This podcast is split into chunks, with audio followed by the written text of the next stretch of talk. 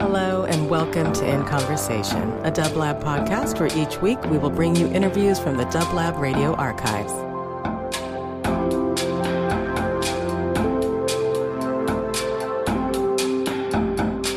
Hey, you're listening to She Said So LA Radio. We're back for our first show of the year, and we have the most exciting guest today. We have the beautiful San Cha with us today. Hola. Hello, hello. Welcome, welcome. You can't see it, but she's looking lovely in our twilight sunset. Yeah, I think that's the light that we chose for today. It might be Savannah sunset. Yeah, it's nice. It goes well with the red lipstick. Yes. So thank you for coming in the coolest outfit ever. Thank you, my day drag. You look lovely. So I'll start out with a little bio so you guys know what we're talking about here. So San Cha is a singer-songwriter based in the city of Angels, increasingly known for her visceral and explosive live performances. Her name, derived from the Spanish word Sancha, which translates to mistress, is a mischievous reference to the title of San given to male saints in the Catholic tradition. Fans of cumbia and punk, bolero and electro flock to see San Cha's emotional renditions of traditional Mexican rancheras and original songs that are queer conventions of identity, power, and love. Her striking stage presence is accompanied by the one-of-a-kind garments she adorns, such as the one she's wearing today. Aesthetic reflections of the years spent performing in drag and club scenes in the Bay. San Cha was the headlining act of the kickoff of the 2019 Red Bull Music Festival, with recent performances at the Getty Museum, TBA Fest, Levitt Pavillion, HOCO Fest, Sonido Clash Music Festival, and Santa Monica Pier. Her latest album, La Luz de la Esperanza, is written in the form of a surrealist telenovela. Oh, it's so epic. And sounds like what Pitchfork described as modernized ranchera with a rock edge and goth sensibility, which is the coolest sentence I've ever heard. Effortlessly mixing Spanish and English, La Luz de la Esperanza calls for a bold confrontation of tradition while respectfully honoring it. Welcome, San Cha. That's one of the best bios we've had also. Yay. A lot of great words. Visceral. Mm-hmm. This is going to be good. So, San Cha, explain to our listeners the origin story of your name. Where did you get that name? How old were you when you came across that word? What does it mean to you? It was like 2009 or 2008, and my Filipino friend was saying that her boyfriend was calling my gay best friend and her gay best friend the Sancho, and she was telling my mom this, and my mom was like, you don't know what a Sancho is? And so she was explaining to my friend what a Sancho is, which is like the side man, you know, the side piece. And she finally like realized what that was, but then I wrote it down real quick and I separated the words, and for some reason, that just, came to me then. And then maybe a couple months later, I was like, well, that's going to be my name, you know? Yeah. But I was thinking about it as, San is, San Francisco, San Jose, San Antonio, you know, it's like a male saint, the prefix. So I was thinking of it in the way that saints kind of play, like a side person part to, the way we revere Jesus or things like that, you know, the Catholic religion is supposed to be monotheistic, but there's still all these saints that you pray to for specific things. So I was thinking of it that way, in a religious context. Did it in any way feel like you were reclaiming that word too? I guess I didn't think about it so deep at that time, but yeah. At this point now, you feel like, yeah, that's the case for you? Yeah, especially being, growing up so Catholic and believing it for such a long time. And then, realizing that all of this is not a fact. You know, all these things aren't factual. Right. Yeah, it's hard realization. So you grew up in a traditional Mexican household. How did that shape you into the person you are now? And what were some traditions you felt like you had to break through to truly be yourself?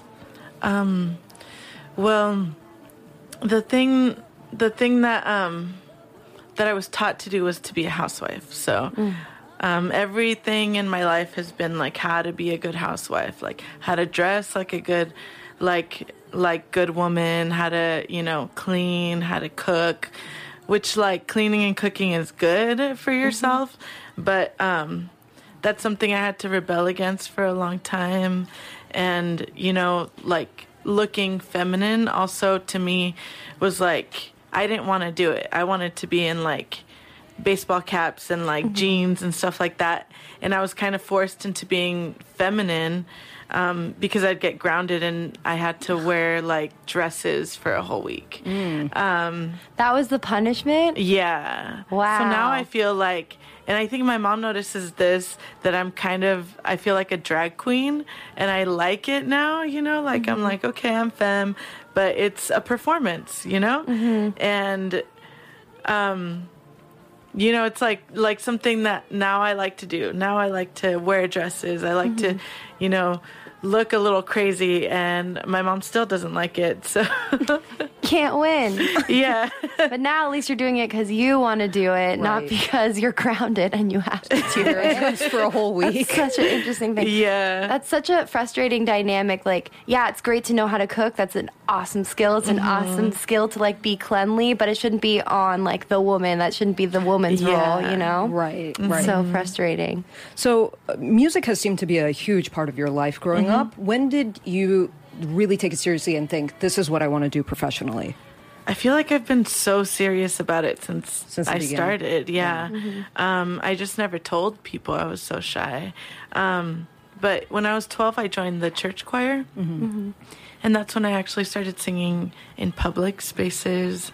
And but I was always very clear about what I wanted to do. I was like, I just want to sing. Mm-hmm. That's all I want to do. Yeah, and that's amazing when you have that sensibility from a very early age yeah. and you like have a very strong understanding of mm-hmm. yourself and what you want to do. Because a lot of people, you know, they have to experiment and try different things mm-hmm. and like really figure yeah. themselves out. But from when you have it from a young age, you really know, you just go for it. Mm-hmm. So that's really great.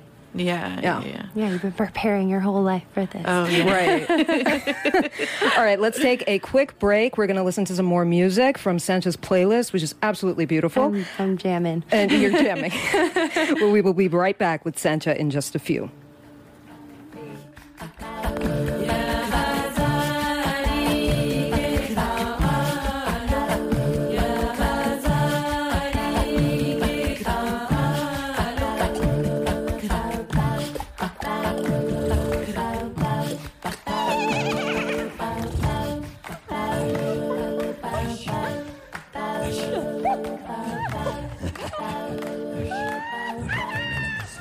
And you're listening to She Said So LA Radio with our amazing guest San Cha here. Wow, I'm loving this playlist. Yay. And it was really fitting our conversation we were having earlier. So How did you know?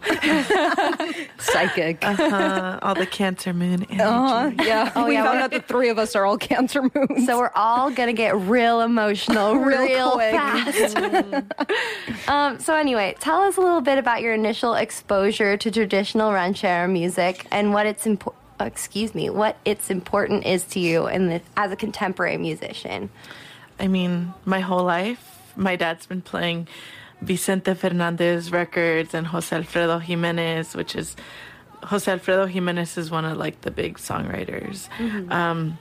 That wrote a lot of these classic songs that people sing over and over and over again. So. You know, at that time it was like, I thought it was just men singing it. And mm-hmm. then at a certain point, maybe while I was in college, they bought like these CDs that had, you know, all these women on it, like mm-hmm. Lola Beltrán, Amalia Mendoza, who we played. Yeah.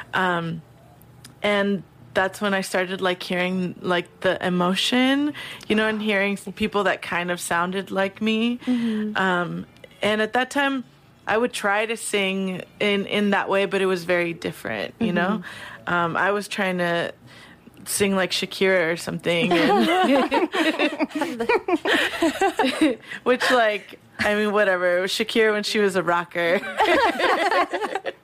She's got a crazy, interesting voice. She does. So it didn't work out so much at that time, or at least I didn't want to do it in public, you know? Mm-hmm. It was just something that I loved to listen to.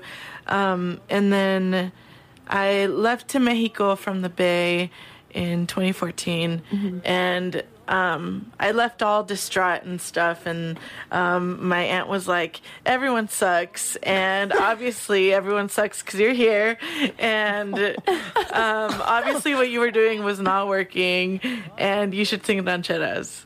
And she was like, I don't know what kind of weird-ass music you're singing, but you need to change that. And I was like, whatever, Tia. Give me your iPod. Like, I'll play some songs for you. And I learned a couple songs. Like, she asked me to sing a couple songs, and mm-hmm. then I looked through her iPod and then chose my favorite ones. Mm-hmm. And I made a little CD. And then she passed it to my other Tia, and she knew a priest, and then, like, there was this, like, long line of things. The priest blessed the mixtape. Yeah, exactly. And they all just, like, loved it and wanted it, and every time they had people over, they would ask me to sing for them, too, mm-hmm. and I was like, okay, I guess this works, you know? Yeah. And then I was like, yeah, you know, I came here, and I'm going to go to Mexico City, because that's where I'm going to find, like people that are like me, you know? Mm-hmm. And I went and I had this neighbor. We both lived in like the rooftop rooms, uh-huh. and he was singing like in the center and like the big hipster neighborhoods, mm-hmm. and he'd go and he'd be like, oh, we only have to learn 3 songs, and then we just like move from restaurant to restaurant and make money that way. Songs, yeah. And we were doing that and like singing like in big public taco spaces and stuff like that, but somehow like that made everything click, like where I had to project and like really just get my voice out, you know, to like a whole huge community that wasn't paying attention to me, you know, and that's where it really started, and then my parents always asked me to sing for them at every single party. Oh my gosh. Mm-hmm. That's amazing. Yeah. And I never like to do things the way that they're supposed to be done. So I like to mix, you know, things that I know or things that I don't even know so well. Just yeah, trying to figure it out on my own. Like I made an album out there without the internet with Logic, and I didn't know how to use Logic. Hey, that's the best way to learn. Yeah. Trial by fire. Exactly. And just thinking about all the things I like cumbia rhythms and rancheras, and but also I like to scream, and like how to get that energy into a recording, and yeah, just mixing everything without thinking about that they all come from different places. Yeah. They really don't, you know? Yeah, and once you understand the history of music, you just see that there's so many through lines with everything. Mm-hmm. So you released your first EP, Capriccio del Diablo, mm-hmm. and you performed the 2019 Red Bull Music Festival mm-hmm. last year, and it was this multi-act novella. Yeah, if I understand correctly. I wish I had seen it because it sounds so fascinating, and the performance was really well received here mm-hmm. in the LA community. So can you tell us a little bit about that experience? Like what led you to stage that show as a multi-act novella? Well, so that idea that I had for this telenovela, I had since I left from the Bay to Mexico, and supposedly I was going to go and finish that while I was in Mexico, mm-hmm. and then realized that was like a bigger project than I even knew, mm-hmm. but I knew that if it was going to be a telenovela, it had to have huge dresses, and I'm not a fashion designer, so I was like, I obviously have to have people and like more collaborators with mm-hmm. me, you know? So I wrote the songs that are in Capriccio del Diablo. I wrote like 9 songs, like a demos kind of thing. And I came out with that instead. And I kind of finished the story to the telenovela. But then I just kept writing like little songs here and there and like pieces of songs, not even anything finished. And in 2018 in December, Red Bull asked me to open up their festival, and they were like, you're going to perform at this church. Mm. And they said, give us a proposal. You're going to get it, but just give us a proposal. And I was like, well, I have this thing that I've been thinking about for a long time, this telenovela, and I always imagined it as music videos. Mm-hmm. But I was like, well, duh, it has to be that. Like, that's what I'm going to do at this church. And I have this longtime friend who's one of the people that kind of inspired the telenovela. And I went back to him and I was like, you need to help me with this. And he was like, well, first of all, you need to put this in like a Google Doc. And I was like, ew, I don't do those things. But I'm on a Google Doc right now. But then I did it. And basically it's like I put every piece of a song with the scene in the story. Mm-hmm. And then it was like 16 or 17 songs at first. And it dropped down to 13. So from December to February, I had to finish writing 13 tracks, learn them with the 7-piece band. Wow. And then we did choreography, we did visuals for the entire thing. And yeah, there was like the whole story. And then my friend Olima did all the dresses. And I've already been working with Olima for a long time. Mm-hmm. But this was the first time that I was like, hey, here's a budget. Wow. Oh, man, you must have been busy. It sounds like it. Yeah, especially in such a short period of time, too, having to do all of that. Yeah. And then work with, like, rehearse with the 7-piece band and choreograph and everything. That's intense. Yeah. But you did it. So that experience, did you feel like it came out to be what you had envisioned it to be? Yeah, I mean, it even came out to be, like, things that I didn't envision, because I didn't envision it to be a live performance. Mm-hmm. But it was everything I wanted. Like, we used up the whole church. I wasn't even myself. I was this character named Dolores. Oh my gosh. Full method. Yeah. Yeah.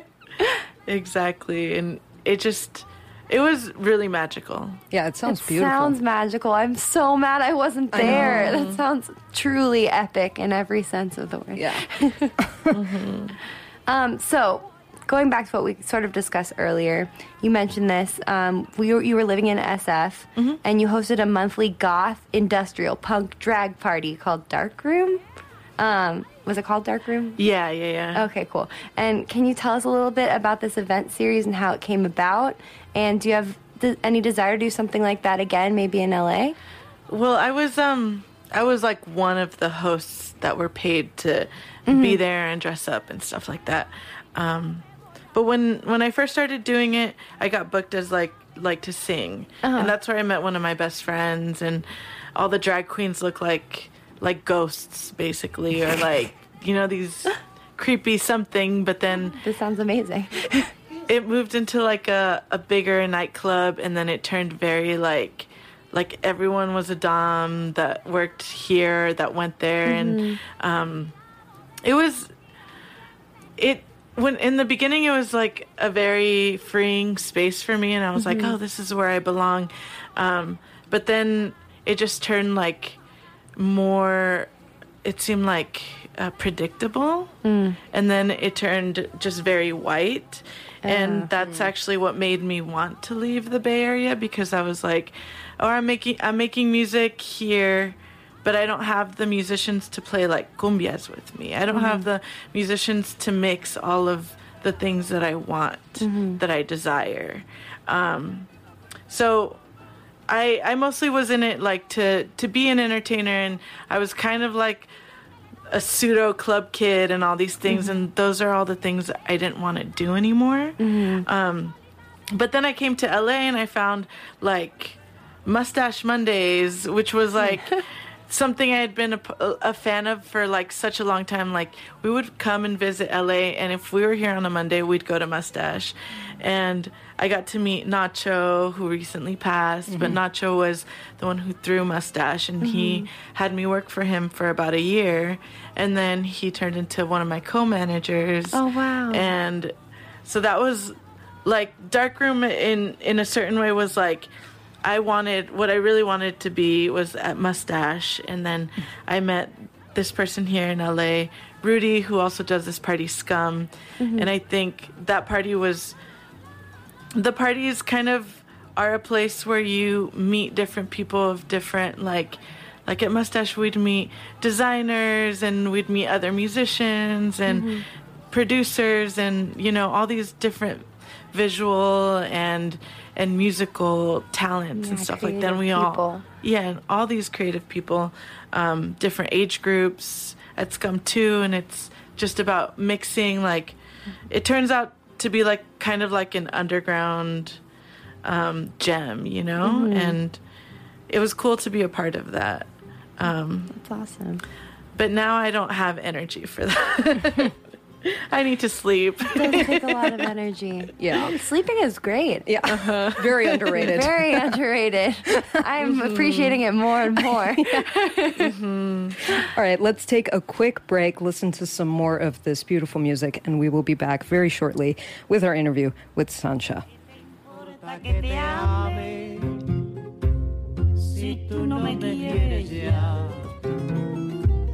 El amor que ya pasado no se debe recordar. Fui la ilusión de tu vida, un día lejano ya.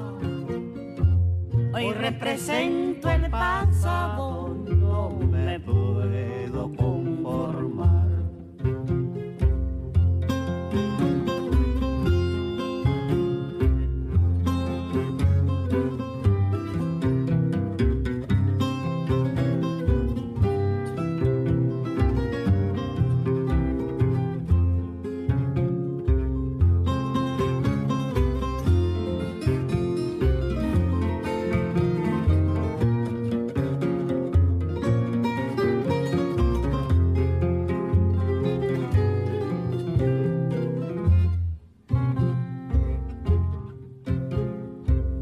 ¿Qué te importa que te ame si tú no me quieres ya? El amor que ya pasado no se debe recordar. Fui la ilusión de tu vida, un día lejano ya. Hoy represento el pasado, no me puedo conformar.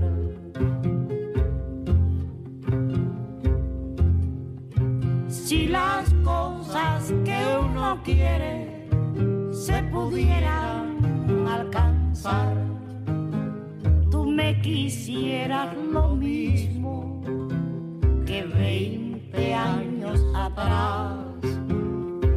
Con qué tristeza miramos un amor que se nos va. Es un pedazo del alma que se arranca sin piedad.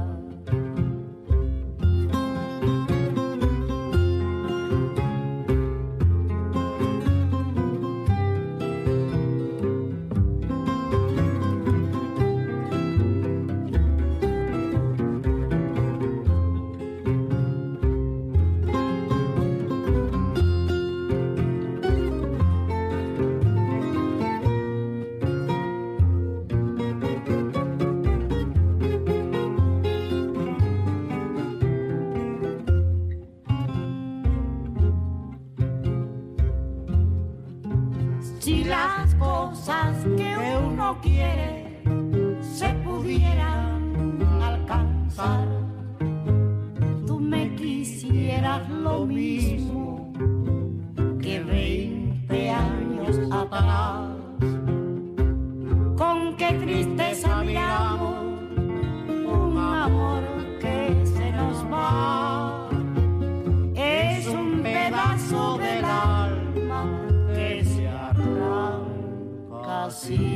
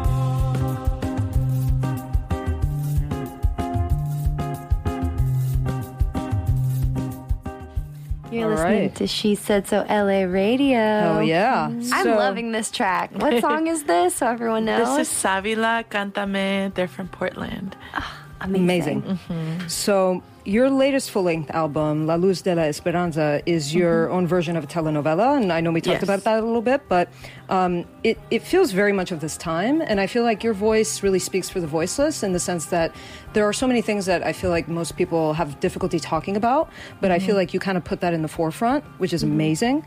So tell us a little bit about this imaginary telenovela that you created and what your hopes are for the future of this type of storytelling. So the telenovela is actually like very personal, you know? Mm-hmm. Like it's about very personal things that I just make very dramatic. I guess it's the very Cancer Moon thing in myself. Hey, life can be very dramatic. Yeah. And, you know, it's like a queer retelling. Because, you know, I never saw that in my Mexican telenovelas that I watched. I've been seeing them growing up, and the way we perform a lot of the times mimics telenovelas. So I know Rosalía also came out with the telenovela, but it was also, hers was like a remake of a 14th century telenovela. And what I am doing is just writing a whole story, and I don't know about other people. I just do it for myself, you know? And I hope it inspires people to mostly make everything a story, you know? Like, with everything that I do, I mostly have a narrative, like an entire narrative in my head. And that's what I don't see a lot, is I don't see a story very much. Yeah. And I would like to see more stories. Have you had anybody reach out to you personally and say that it's touch them in a way, or that they feel like it spoke to them? You know, the most important thing that I've seen is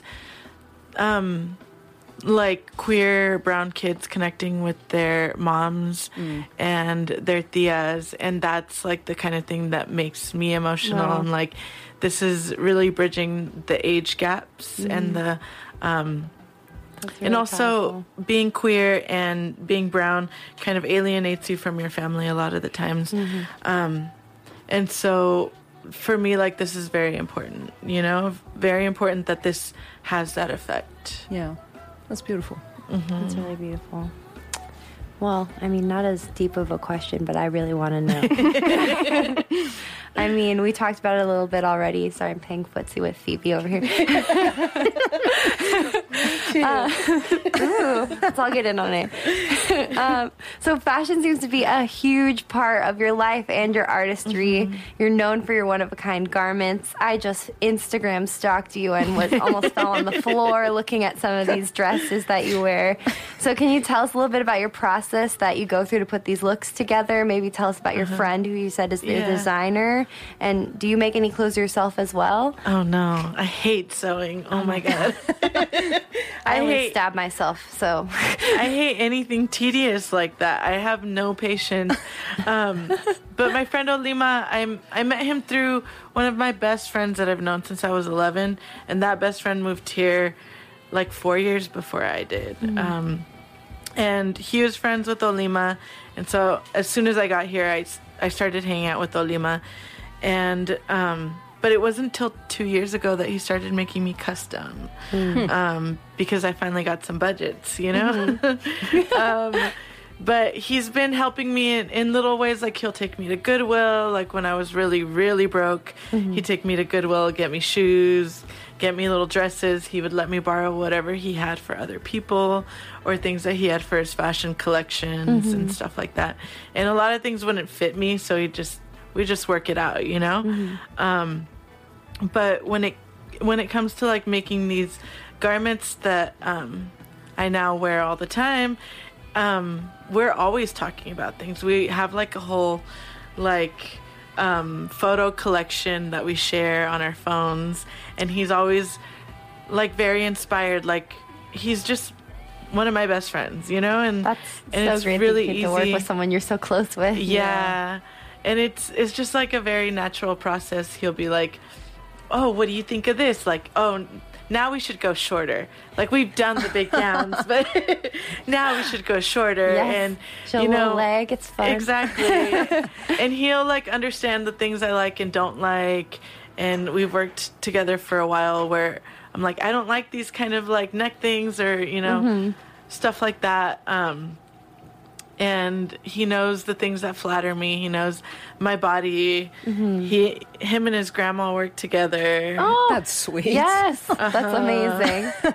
And whenever they have free time, grandma's always like, let's make something for San Cha. Oh, my God. Oh, I love grandma. Did he help create the dress that you wore for that shoot that we used for the graphic for the show? Oh, yeah. Okay, that so funny story gorgeous. On that, too, because I think I saw on your Instagram that Giselle Hernandez shot those photos. So Giselle and I actually went to school together. No way. Which was so funny. We both went to Art Center, and I met her briefly. We didn't have any classes because she was in photo, but it was such a small world. I was like, this is incredible. Yeah. So how do you know Giselle? Before we go to the next question, that was just I needed to ask. I just need to know.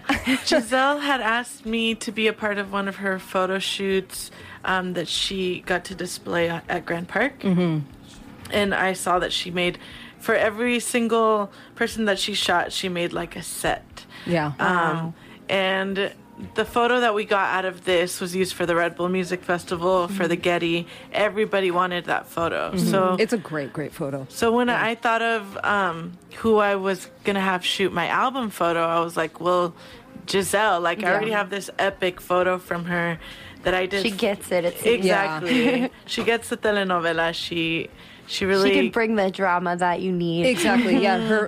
Her photography has a very cinematic look to it, so it works so perfectly with that telenovela kind of look that you want to go with. And she's a genius with the lighting. I just saw her be very particular, you know? Yeah. And she had like two assistants, and I was like, this is exactly what I need.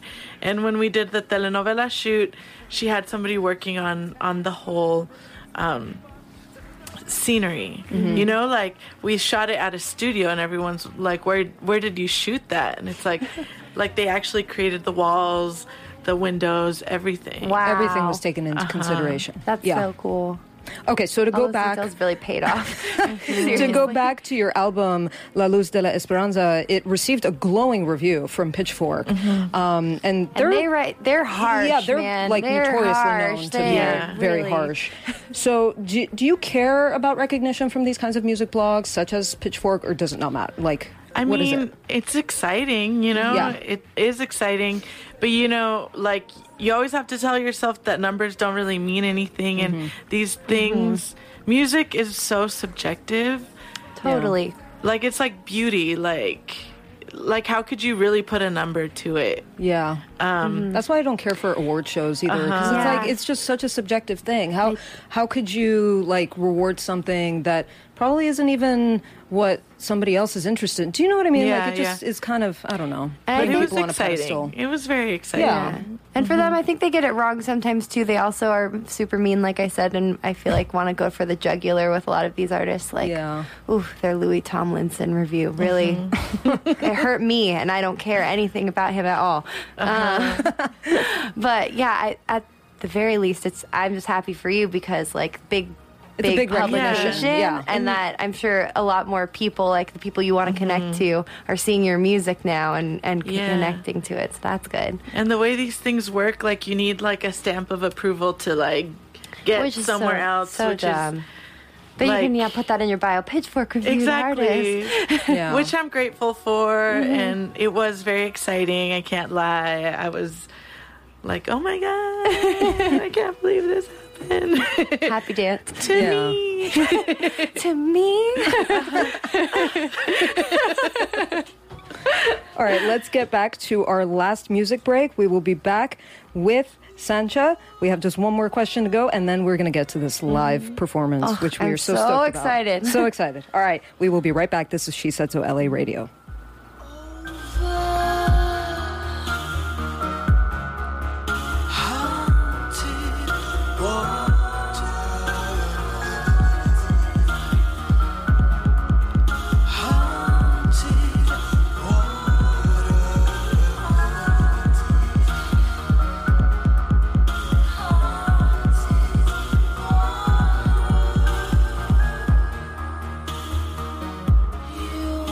and you're listening to She Said So LA Radio. So we just have one last question for you before this amazing live performance. Epic. So, you know, we want more. Where can we see you next? Do you have any shows coming up? What's next for San Cha? So we're doing a Noise Pop run where we're doing Sacramento, Santa Cruz, San Francisco. Okay. And that's February 26th in Sacramento at Harlow's, the 27th at the Catalyst in Santa Cruz, and then the 28th at Slim's in San Francisco. Cool. And then we come back and we do Pappy and Harriet's. Nice. When? On March 2nd. Mark your calendars, people. Oh, my goodness. That's amazing. I love Pappy's. In Pioneer Town, Joshua Tree. Yeah. Very cool. My friend got married, like, right down the street from Pappy and Harriet's. Oh, it's cool. It's such a cool area. I love it there. And then we are doing South by Southwest. Yay!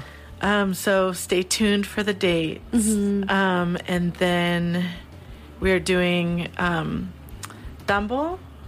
Is it Tambo in Tucson on April 24th? And then we're doing Chicago, the Museum of Mexican Art, on the 25th of April. You're hitting like all my favorite cities. Ooh, cool. Yeah. Any new music coming out anytime soon? Are you working on anything? We're hoping to release something in the summer. Ooh, very cool. Okay, cool. People have something to look forward to. Yeah. Oh, I need that. Yeah. Get me through to the summer. A little something. A little bit of something. Well, this was so wonderful, San Cha. We're so excited for this live performance. Is there anything that people should expect? Like, what is this going to be like, this live performance? Very intimate. Very, very, I love the sound of that. That sounds wonderful. We're going to go to church. Repent, everyone. I'm ready. On your knees. My confession. Oh, my God. That was great. Was that a Fleabag reference? No? Maybe. Okay. All right, cool. So we'll get set up over here, and then live music coming at you soon. Yes. On She Said So LA Radio. So exciting. Yes.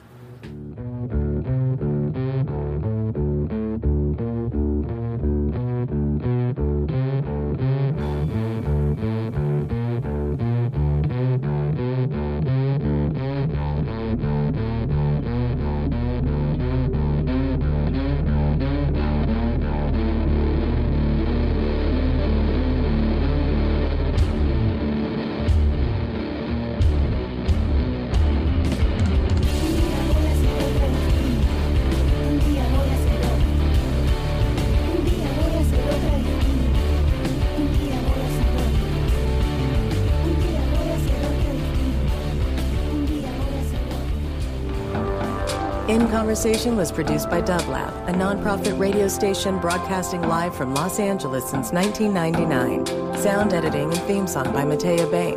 For more programming, visit dublab.com. And thank you for listening.